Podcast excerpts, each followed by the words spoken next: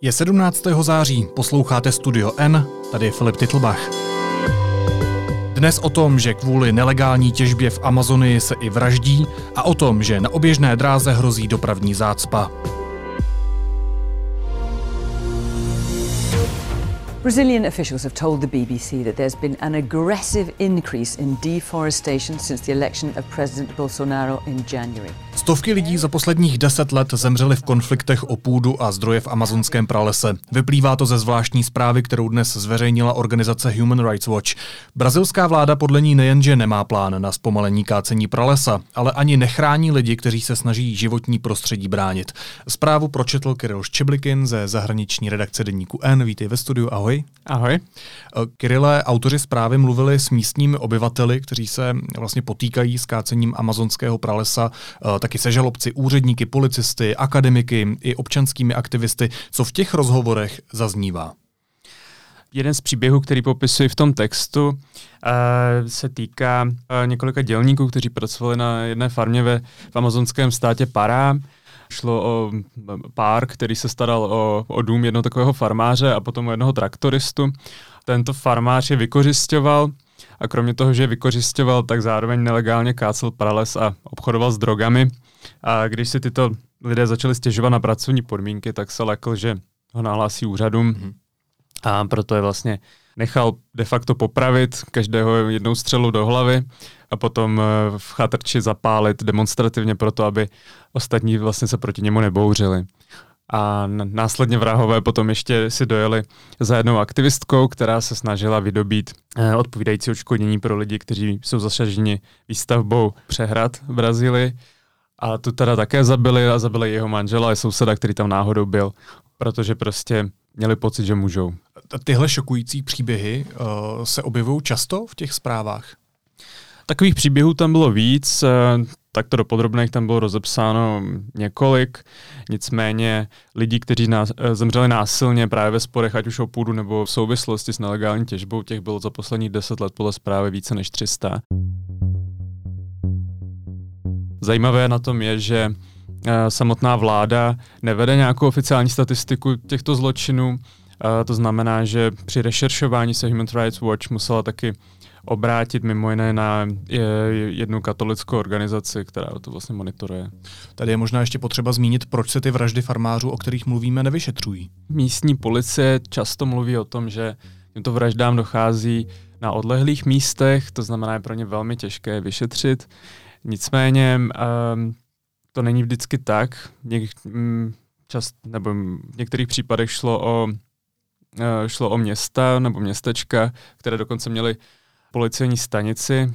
Já jsem mluvil s autorem té zprávy Cezanem Muňozem, který popisoval, že když se bavil s místními žalobci, tak mu popisovali, jak někdy policistům trvalo tři hodiny, než dojeli na místo vraždy, když to bylo ve městě. Ten důvod, proč se ty vraždy nevyšetřují, je, ehm, nebo to, co říkali žalobci, se kterými mluvil právě Cezar na místě, je ten, že prostě nejsou důkazy o těchto vraždách, že často třeba nedojde ani k pitvě, která je vlastně minimem, takový minimem, když chcete vyšetřovat nějakou vraždu. Sám si teď zmínil, že se jako jeden z prvních českých novinářů mluvil s Cezarem Muňozem z brazilské pobočky organizace, který vlastně tu zprávu napsal. Mm-hmm. Mě by zajímalo, jestli se teď v Brazílii v oblastech amazonského pralesa těží víc, než se třeba těžilo před několika lety. Těží se víc, nicméně je třeba říci, že pořád to nedosáhlo té úrovni, kterou to mělo třeba v roce 2004, když šlo o nějakých pokud se nemýlím, 28 tisíc eh, kilometrů čtverečných amazonského pralesa ročně. Uh, toto číslo potom začalo klesat, protože vláda začala využívat satelitní technologie, přestala vlastně dávat půjčky farmářům, kteří neměli nárok třeba na tu půdu v amazonském pralese a postupně se dařilo snižovat, nicméně minima dosáhlo v roce 2012 a potom postupně s tím, jak um, těžaři se naučili uh, řekněme, skrývat hmm. svoji, svoji činnost před dohledem vládním, i potom později kvůli, kvůli řekněme, podfinancovanosti jednotek, které mají proti ním zasahovat, tak vlastně ta těžba opět roste. Ještě tady nezaznělo jedno zásadní jméno, možná nejzásadnější, a to je Jair Bolsonaro, uh, brazilský prezident. A questão da, da, da queimada na Amazônia, que no meu entender pode ter sido potencializada. Co se pod jeho vedením změnilo od 1. ledna letošního roku, kdy nastoupil do funkce? U něho je třeba říci, že je velmi, velmi silně naladěn, řekněme, proti ochráncům přírody, ať už jde o neziskové organizace nebo po případě vlastně i ty úřady.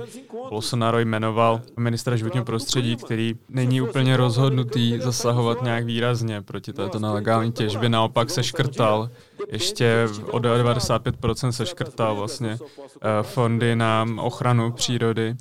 Tam je zajímavý ten příběh vlastně kolem, řekněme, kolem těch požárů, které získaly tento rok velkou mediální pozornost v tom, že počátku Bolsonova vláda tvrdila, že vlastně o nic nejde.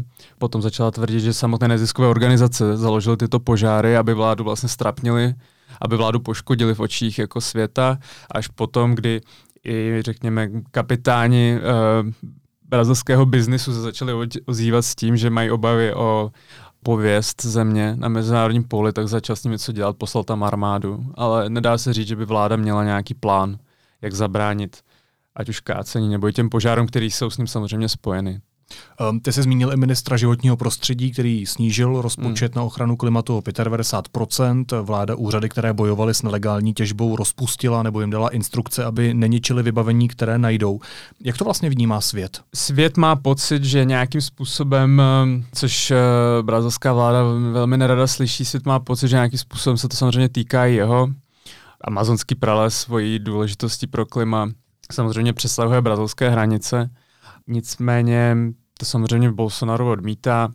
Vlastně přirovnal Brazílii k takové čisté paně, na kterou podle jeho vlastních slov, na kterou se prostě těší všichni ti uchylové ze zahraničí a mm, předhazuje evropským zemím, že e, zasahují nebo e, že verbálně vlastně ho vyzýval k ochraně klimatu, protože pak chtějí sami využít e, přírodní bohatství pralesa pro sebe. Holy shit, yo, this is about to get crazy right now. This fire just broke out. We just got to the first site. This is not good. Pojďme se ještě na závěr dostat eh, k těm požárům, které zachvátily amazonský mm-hmm. prales. Alright, it seems like they have this one under control, but this literally just popped up out of nowhere. So that's kind of the concern right now is look at all this dry brush that just spreads so quick. Ty jsou z velké části případů spojené právě s nelegální těžbou. Už se je daří likvidovat? To těžko říct. Byla tam vyslána armáda, ty požáry se například, u nich je důležité říci, že vlastně ve světě, na světě existují lesy, kde je přirozené, že, že nějaká jejich část hoří. To je příklad uh, Sibiře, je to příklad většinou těch studenějších lesů. V Brazílii naopak ty požáry jsou právě spojené s tou těžbou, protože ta těžba probíhá tak, že napřed se pokácí a vyvezou ty největší, nejcennější stromy a potom se ta vegetace jakoby dočistí tímto požárem, který je uměle založený. A právě ta činnost toho člověka, to, že jsou tam prochozené ty cesty, to všechno pomáhá k tomu vlastně udržování a šíření i toho požáru, že ten les je jinak vlhký. Na závěr ještě zpátky k té zprávě organizace Human Rights Watch. Ehm, nakolik je šokující, šokující je. Ten aspekt, který pro mě byl asi osobně šokující, byla právě ta beztrestnost, a se kterou se, se kterou se děly ty vraždy. V článku popisujeme, že z těch 300, nebo více než 300 zabití spojených s nelegální těžbou se jich dostalo minimum před hmm. soud. Bylo mi řečeno, že je to právě proto, nebo že to policie se bojí sbírat důkazy v těchto oblastech, buď proto, že třeba nějaká část toho policijního sboru je sama zapojená do kriminálních aktivit, anebo se bojí právě nahněvat si někoho mocného. Uh, Cezar Muñoz mi říkal, že ty kriminální sítě, které operují v těchto oblastech, jsou tam velmi mocné, mají kontakty na elitu, mají svoje vlastní ozbrojené milice a kontrolují často velkou část té půdy, takže je velmi těžké se vlastně jim postavit. Kirill Ščeblikin ze zahraniční redakce Deníku N. Díky moc. Díky. Za chvíli jsme zpátky. Neomezená data hýbou Českem. Proto O2 přináší nové tarify Neo s neomezenými daty pro nekonečné sledování videí, nepřetržitý poslech hudby i podcastů. Chytrá síť O2. Teď jsou na řadě krátké zprávy, které by vás dneska neměly minout. Kyjev ostře odsoudil nedávnou cestu české delegace, která navštívila ruskem okupovaný Krym. Jak zjistil deník N, cesty se účastnil například ex-místopředseda KSČM Josef Skála, spisovatelka Lenka Procházková nebo domobranec Marek Obrtel. Ministerstvo zahraničí se od cesty české delegace distancovalo. Mluvčí úřadu Zuzana Štíchová řekla, že šlo o soukromou návštěvu skupiny českých občanů. Vláda schválila rozpočet pro příští rok se schodkem 40 miliard korun. Ruku pro něj zvedli i ministři ze sociální demokracie. V čele Prahy 5 skončila dosavadní rada v čele se starostou Danielem Mazurem z Pirátů. Zastupitelé ODS, ANO, TOP 09, STAN a SNOP 5 schválili její odvolání. Nyní se bude volit nové vedení městské části. A teď další téma. Vesmír je veliký. Použitelné oběžné dráhy kolem Země ale ne. Začíná na nich být přeplněno a nebezpečno. Když se srazí dvě auta, pohybují se vůči sobě rychlostí řekněme 200 km za hodinu. Srážky ve vesmíru jsou ale stokrát rychlejší. 2. září tohoto roku oznámila Evropská vesmírná agentura, jejímž členem je i Česká republika, že byla poprvé ve své historii nucena ke změně kurzu jednoho ze svých satelitů, a to z důvodu rizika srážky. Satelit Aeolus, vyslaný v srpnu 2018 za účelem monitorování počasí, se tak rázem zapsal do historie Evropského vesmírného programu. Objektem, který nebezpečí způsobil, byl Starlink 44. Ten jako jeden z 60 prvních podobných satelitů testuje možnost zajistit globální pokrytí internetovým připojením ze zemské orbity. Zdánlivě výjimečná událost, tedy změna kurzu z důvodu rizika srážky s jiným objektem, poukazuje na rozsáhlý problém budoucnosti rozvoje vesmírných aktivit. Naši neschopnost uklízet své nejbližší nebeské prostředí a neohrožovat svým chováním ostatní objekty.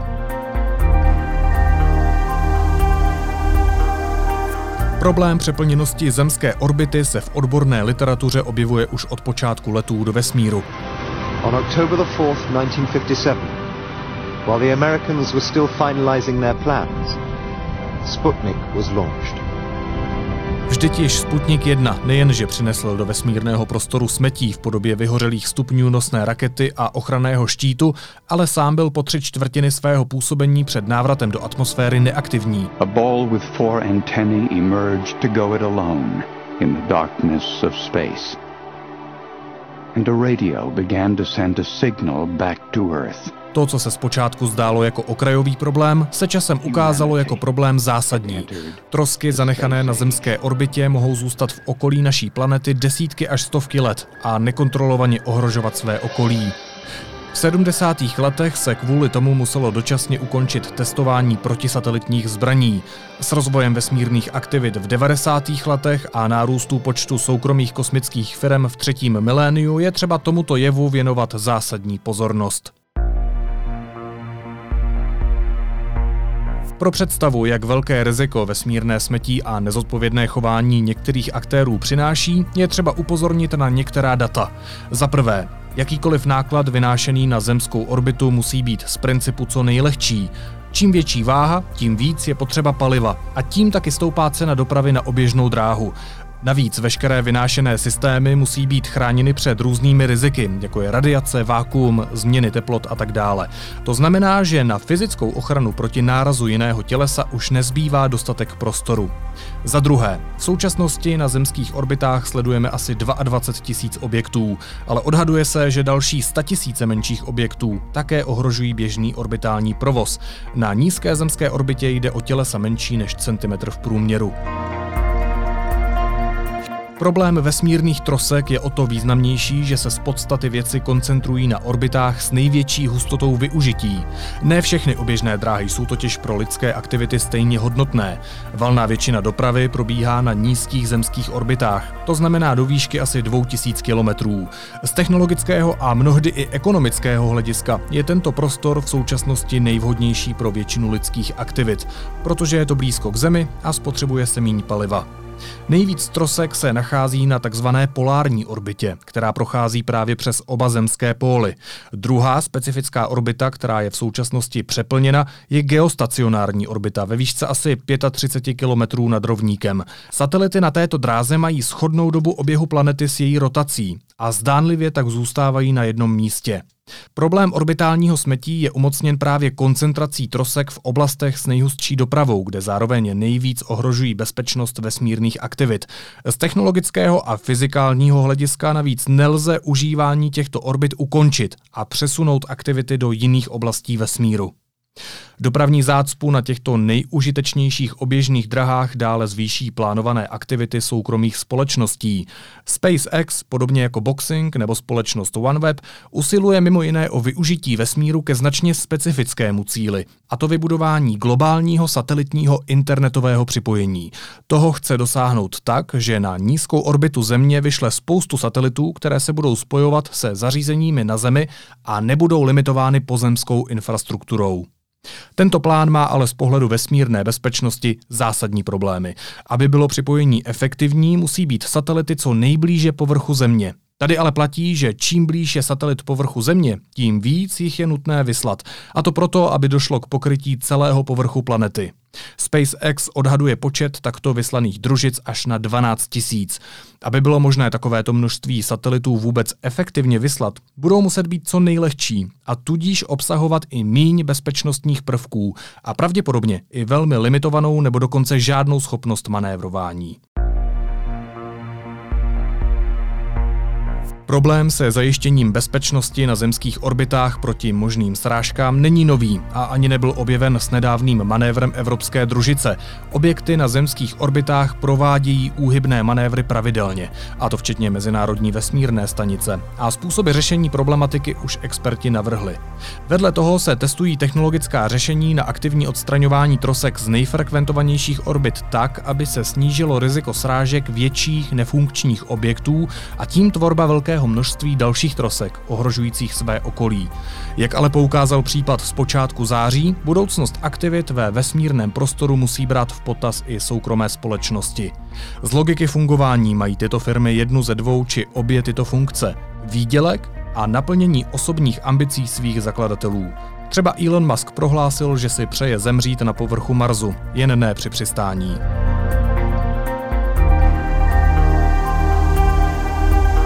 Tuto novou dimenzi je potřeba brát v úvahu. Minimálně tři, ale spíše více společností reálně uvažují o vybudování megakonstelací, které by vedly k masivnímu nárůstu počtu objektů na orbitách, zvýšení rizika srážek, ale také k novým benefitům pro obyvatele na Zemi, v současnosti je klíčové zajistit, abychom si přemírou nekoordinované aktivity neznemožnili další výzkum a využití vesmíru sami. Zatímco aktivity na vládní úrovni už k určitému pokroku vedly, zodpovědné chování soukromých společností bude jednou z podmínek naší schopnosti podnikat další lety do vesmíru. Současná aféra kolem satelitu z konstelace Starlink je v tomto velmi špatným příkladem. A ještě jízlivá poznámka na závěr. Dnes je tomu přesně 20 let, kdy se v anketě deníku Metro vyjádřila tehdy 72-letá Věra Pólová ke zneužití údajů o sporožirových účtech klientů České spořitelny. Pojďme si její moudrá slova připomenout. Tyhle aféry každého jenom otravují. Já bych všechny ty internety a počítače zakázala. Vy jste se smáli, ale jak nám mohlo být, kdybychom tenkrát paní Věru poslechli? Naslyšenou zítra.